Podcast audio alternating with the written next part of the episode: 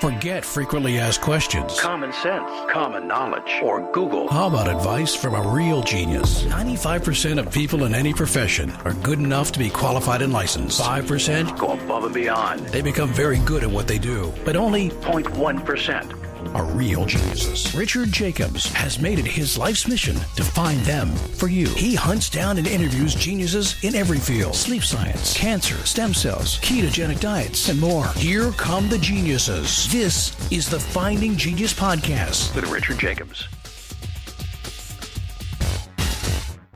Hello, this is Richard Jacobs, a serial entrepreneur who's had uh, 20 years' experience building companies. And after the same 20 years of bad sleep, I started interviewing hundreds of sleep experts and health experts to find out what it really takes to get a good night's sleep. And I share those tips and strategies on the show because uh, consistently getting a good night's sleep and keeping your health in the right shape can radically improve your health, happiness, and productivity. So before we begin, uh, this podcast is sponsored by the Good Night Sleep Project. They offer the world's first patented custom tailored pillow designed to finally put an end to restless nights and bad sleep. So if you're struggling to get the sleep you need and deserve, uh, meet your new best friend. The custom tailored pillow is created to 14 of your body's unique measurements using machine vision. So simply uh, take your picture using your smartphone and it can be ordered for you. Visit goodnightsleepproject.com for more info. So today's guest on the podcast uh, is Dr. Ty Carzoli. Uh, his clinic is called the Denver Upper Cervical Center. Uh, he's passionate about providing advanced chiropractic care. Uh, these are patients and people that want to eliminate their pain and optimize their wellness and live a better life. So um, they see all members of a family, from babies to children to parents and grandparents, and they emphasize a gentle and a research-based approach to healthcare, with a particular emphasis on chiropractic orthospinology. So, Ty, thanks for coming. How are you doing? Thanks for having me, Richard. I really appreciate it. I'm doing very well. Oh, good. So I've heard a little bit about uh, upper cervical versus uh, traditional chiropractic, but what first tell people a little bit about chiropractic in general, and then let's talk about uh, what's the differences in your clinic. Yeah, absolutely. So uh, to kind of paint with broad strokes, chiropractic really functions to uh, strengthen the host, really improve the health of the system uh, through what we call like a salutogenic approach. So rather than focusing on what's going wrong with the body, uh, focus more on normal physiology and restoring that to the body so that it can function optimally uh, without things interfering with that normal physiology. Now, upper cervical speci- specifically, we focus uh, largely around C1, uh, atlas, the first cervical vertebra, um, occiput, and C2 or axis. So um, that okay. upper cervical complex, those three bones, uh, and their relationship to each other and their proximity to the brainstem are why it's a particularly relevant area. Yeah, I've, I've had you know many adjustments. Um, so typically they'll you know they'll adjust the mid back, lower back, and then neck. Uh, but upper cervical, do you focus mainly on uh, neck adjustments, or do you uh, adjust the whole back, or what's your philosophy there? Yeah, that's a great question. So I do analyze and treat the entire spine. Um, a lot of upper cervical doctors sometimes will only focus on the upper cervical spine, but uh, we get a pretty wide spectrum of conditions that come to our office. Typically, a lot of the the, sim, the same stuff that might go to a traditional chiropractor, but the people that seek out upper cervical work uh, uniquely often have things like post concussion syndrome, migraines, headaches, uh, vertigo, dizziness, disequilibrium type issues. Uh, we get a lot of people with Meniere's, trigeminal and occipital neuralgia, of course, neck pain, back pain, sometimes seizures, tremors, or motor tics. Um, and very frequently, these people have kind of been through the standard of care, maybe seen a half a dozen other different specialists first before they find their way in here. Um, and this this unique approach, again, with its proximity to the brainstem and the uh, kind of uniquely vulnerable upper cervical spine, is um, is I think why we see such powerful improvements in that area. So, what um, when people come for their first visits, are there things that you'll do and that you won't do until they're ready? You know, maybe a few visits down the road. Like, what's it like for the first experience? Yeah, so we do a really comprehensive exam. Um, we like to look at both kind of the hardware and the software. So we do a really comprehensive digital X-ray analysis to get a kind of pulse on the structure, position, and motion of that, uh, both the upper cervical spine and the full spine. We test um, motor function, fine motor skills, grip strength. We do a number of different things to kind of cast a wide net and get a, um, a really detailed look on on both the function of uh, the spine and the, the output of the nervous system as well as the structure of the spine. So when someone comes in, they go through all that. We'd of course screen and make sure they are a good candidate for this type of care. Um, and if they do look like they're a good eligible candidate, uh, they would receive their first adjustment. Almost always going to be an Atlas adjustment in this practice uh, for that first one. And um, kind of then we'll post X-ray and see how what types of changes we've made, measure uh, changes in function and then kind of progresses necessary. It really depends on the state of the person coming in. We get people that are, you know, coming in for wellness, and then, you know, we just got a call about someone who's been in the coma since October after being thrown off a horse. So it's really case by case, but um, generally speaking, I I always say the Atlas is the alligator closest to your boat, so we almost always start there. So, um, do you use x-rays first when someone comes in or do you use them after each visit? Um, you know how are they strategically used to help people. Yeah so i would need to take x-rays before doing any adjusting in that area. Um, that's what's really going to guide our adjusting is those those uh, digital x-rays and then we use an instrument to uh, deliver the adjustment. There are other upper cervical specialties that uh, do manual adjustments by hand, um, but a number of the kind of more modern upper cervical specialties will use an instrument.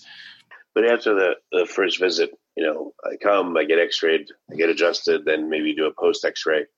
Um, how often do patients come back? You know, what kind of frequency? I know it depends on the person, but sure. on average, you know, what happens then? Yeah, and and again, this is going to be a little different in every clinic you go to, but in ours, we typically see people no more than once a week. Um, if we see them more than once a week, there's probably something going pretty wrong with them. But that's kind of the uh, the average patient certainly is coming in about that frequently. And we see people for about three months before we do a re-exam. And at that re-exam, we'd be retesting everything we tested on the front end to get a, a kind of updated look at structurally what types of changes we've made, physiologically, what type of functional improvements we've made. Um, of course, subjectively checking in with the patient and seeing how things have, have improved since starting care. And then after um, three months, is it typical that, I mean, what kind of uh, changes would you see in someone physically after three months of working on them? Yeah, well, it's really fun. We're actually collecting a lot of data on that now. So um, I forgot to mention before, but we also do cognitive testing both before people start care and at their re-exams. And really across the board, we're seeing improvements in everything I've mentioned so far. Um, most all of these statistically significant depending on the condition in question, right? So if someone comes in with somewhat acute back pain, well, I'm not anticipating they're going to show remarkable cognitive improvement. But if someone has had chronic pain or migraines or post concussion syndrome, uh, then we are measuring uh, pretty awesome improvements in cognitive function and physiological function, and of course, their subjective changes uh, that they've experienced with care. Has anyone done this in chiropractic? I, I, I mean, I I'm not a chiropractor, but I haven't heard of you know scientific papers with these you know, I don't know if you can even do double blind studies and things like that, like clinical trials to. To demonstrate changes in cognitive function? Yeah, and that's a great question. Um, so there, there are a number of clinics that collect data on this type of thing. Uh, historically, the profession has not done such a spectacular job in collecting that data and publishing their findings. Um, but that's definitely something that I think a kind of younger cohort of doctors is working to correct. Um, there's some literature out there, but uh, by and large, I think we are a pretty under researched profession. And that's a shame because I think we have a really powerful service to offer people that people typically don't find out about until they're kind of at the end of their rope um, and then looking outside of the medical model for other solutions. So, um, hopefully, that's something that, that we will be changing in the near future. So, what again? What have you noticed on average? You know, you, you made tests and say, all right, the person's cognitive functions improved. What do the people say? The patients, you know, anecdotally, how can you tell that they're they're also feeling something different? Yeah, so I mean, we use a lot of outcome assessment tools. So different um, things like an Oswestry Disability Index. We use something called the Tampa Scale of Kinesiophobia. This is um, basically a self assessment that lets us know kind of this patient's relationship with their pain and their activity levels. You know, are they fearful that being active or exercising or moving is going to worsen their problem? Because uh, then we know we have to spend a lot of time kind of re educating them on the reality of that. So there's plenty of different tools that have been validated in the literature, and we try to kind of cherry pick those that might fit the patient and the condition in question so that we can kind of track in their own words how they've progressed in uh, in both feel and function but I mean, in the words of patients, um, you know, in layperson's words, what are they saying is different? Oh, sure. I mean, oh, things like sleeping better, um, less brain fog, uh, irritability, and I'm, you know, to hunker down on like post concussion syndrome. These are ones that come up a lot. Um, their ability to focus, their their mood. I mean, it can show up in all sorts of different ways in their life too. I mean, we get people that notice their relationships are going better because they're not as anxious or irritable as they were before. So it can be all sorts of different subjective changes. Um, I mean, obviously, things like migraines and headaches. Well, someone's getting hospitalized for their migraines, and then they undergo care, and then suddenly, not only they having any episodes that bad, but they're not missing work or they're not canceling vacations and stuff, then you can see how it really shows up in people's lives in a big way. Yeah, it's weird. When I've always wondered this, you know, something will be out, a, a bone will be subluxated, etc. You know, I'll get adjusted. Now it's in place. In just general living, moving around, sitting, standing, etc. You know, picking things up. How does the body keep you aligned versus not aligned? You know, like when when does it need help to become realigned, and why would it stay aligned? Why wouldn't you either always be out of alignment or always in alignment? That's another really good question, and um, you know it's tough because we have to remember we are subjected to so many unnatural forces in the 21st century. Uh, meanwhile we've sort of sacrificed a lot of really healthy stressors that would have kind of shaped our development. So you know until not so long ago, we weren't traveling much faster than you could travel on horseback. And, and a couple hundred thousand years before that, we weren't really on horses, to my knowledge. So you think of the opportunity for things like high impact collisions that are uniquely available in the last century or so.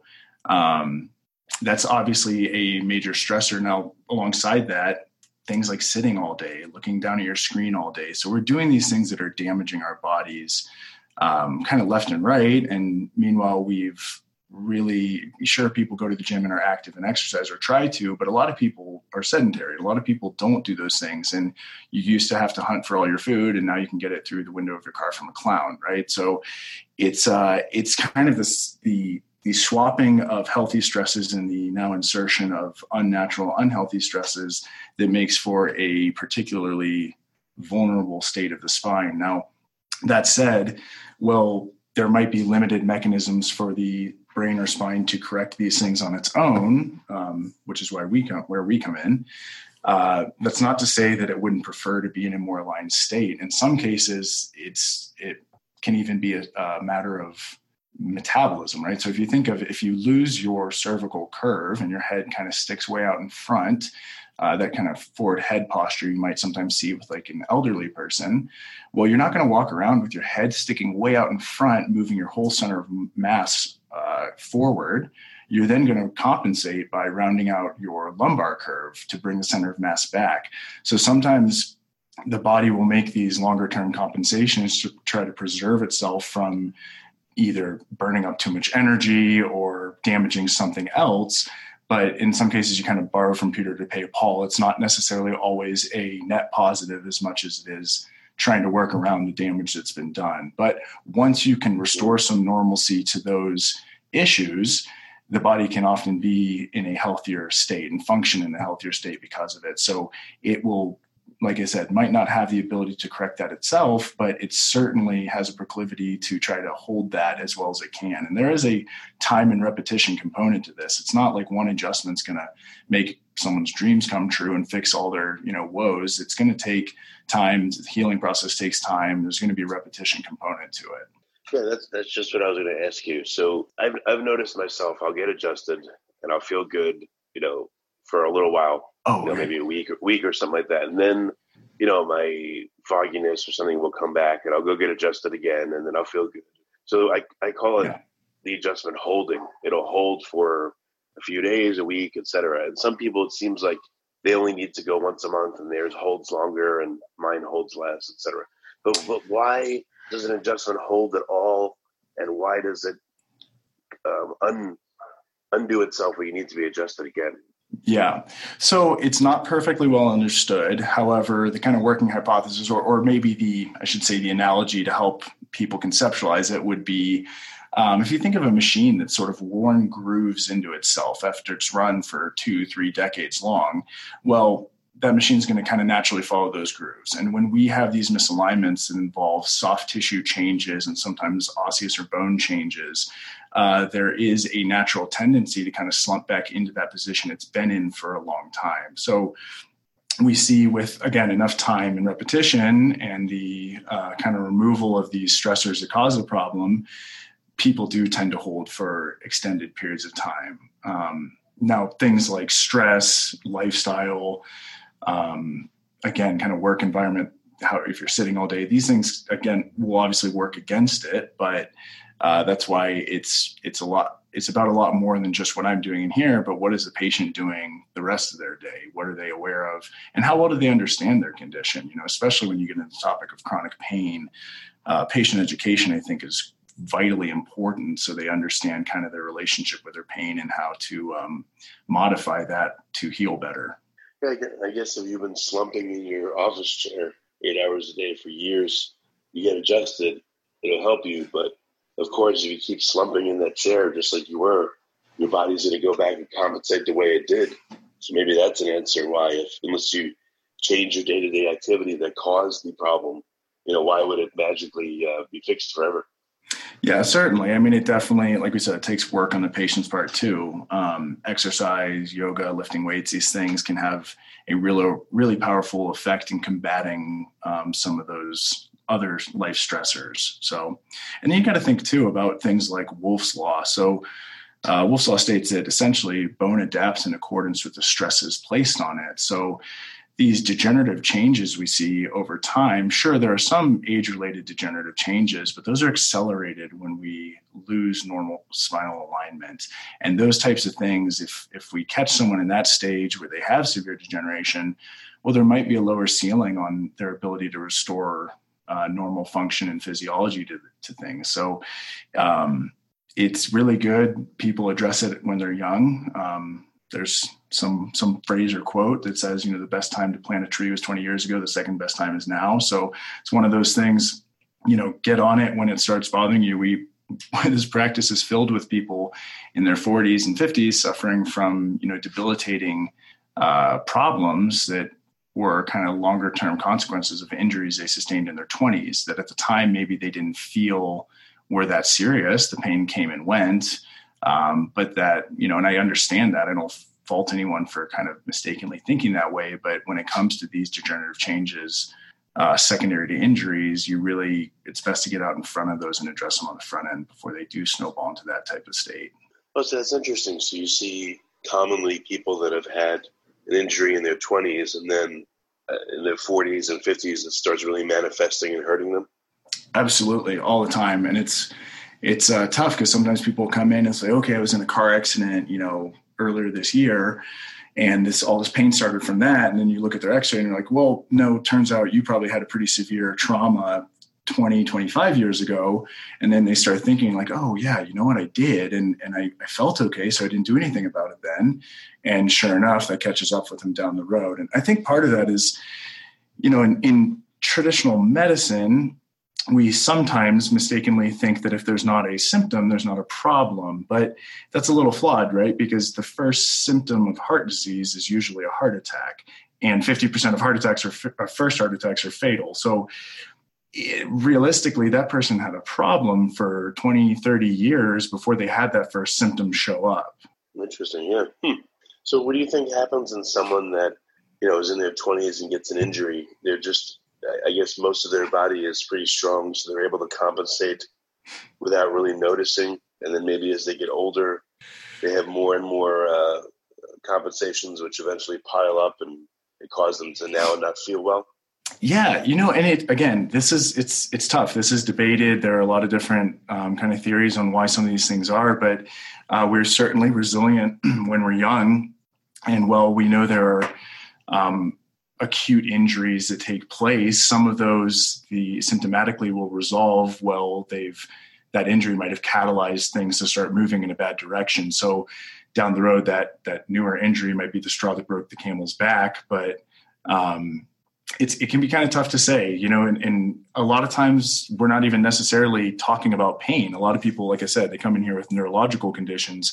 So whether or not they have pain from some injury or pain from degeneration, which is not always a part of degeneration, um, we know that they are compromising kind of the integrity and function of the nervous system in a series of different ways. So sometimes what might have started as a mechanical asymptomatic issue down the road will show up as a neurological, very symptomatic issue, but it has kind of its origins in uh, both the detrimental effects of that that injury, both the physical trauma and the associated neurological changes we see.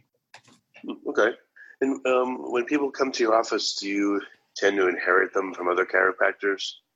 And if you know, like, what's a um, a new patient like versus one that's come from another chiropractor and you know what does that tell you about what you guys do differently from other offices let's say yeah we, we do get a lot of referrals from other chiropractors. Um, we get a lot of referrals from medical doctors and then we get patients like i said who've kind of been through the medical gamut and start doing their own research and and you know find people that have had great success with upper cervical. So it it's nice in a lot of ways because especially if they come from the medical community because the medical community is going to rule out all the really scary nefarious stuff that would not be my wheelhouse. So if they almost always if they've been through all of that and had somewhat lackluster outcomes when they do come here this is very frequently a great fit for them because we're looking at the one thing that nobody else is quite screening with this level of detail and, and um, specificity and, and certainly not addressing with this level of precision. So as far as if they visited other chiropractors, um, you know, and that can be a case by case type of thing. There are chiropractors that, you know, might function in a really agreeable, objective, kind of rooted in an objective, measurable analysis type of way. And they just needed someone to, to focus on this one area that we specialize in. Um, or sometimes they might not really commit themselves to the most objective criteria to guide what they're doing. And so there might just naturally be a lower ceiling because they don't have quite the vision or window to address things that um, I think you do or you are granted when you are a little more specific in the analysis. Okay. Well, very good. What, what areas do you uh, serve in, in Denver? Like, how far away uh, do people come from? Uh, you know, we actually have, we collect uh, uh, data on this too. We have about 20% of our patients are out of state patients. So a lot of people travel in for care here. Um, and even those around town, I mean, we get people that drive down from the mountains. We have people from East Colorado. So we cast a pretty wide net when it comes to people coming in. Um, we even had a guy fly up from um, Puerto Rico last year for care. So uh, part of that's because there are not too many upper cervical specialists in the area, and I think part of that is because we're doing pretty good work here, and so our patients are spreading the word for us. Well, that's excellent. So, Ty, what's the best way for people to get in touch if they're in the area or they want to come to you? How do they find you? Yeah. Um, so, you know, going on our website, denveruppercervical.com, um, giving us a call. I'm, I'm usually fairly available if people, you know, especially if they're out of state patients, I like to do a little phone consult before they book a trip. Um, but there's information on there. Uh, they can always reach out, check in, see if uh, whatever they're suffering from is something that we tend to help with.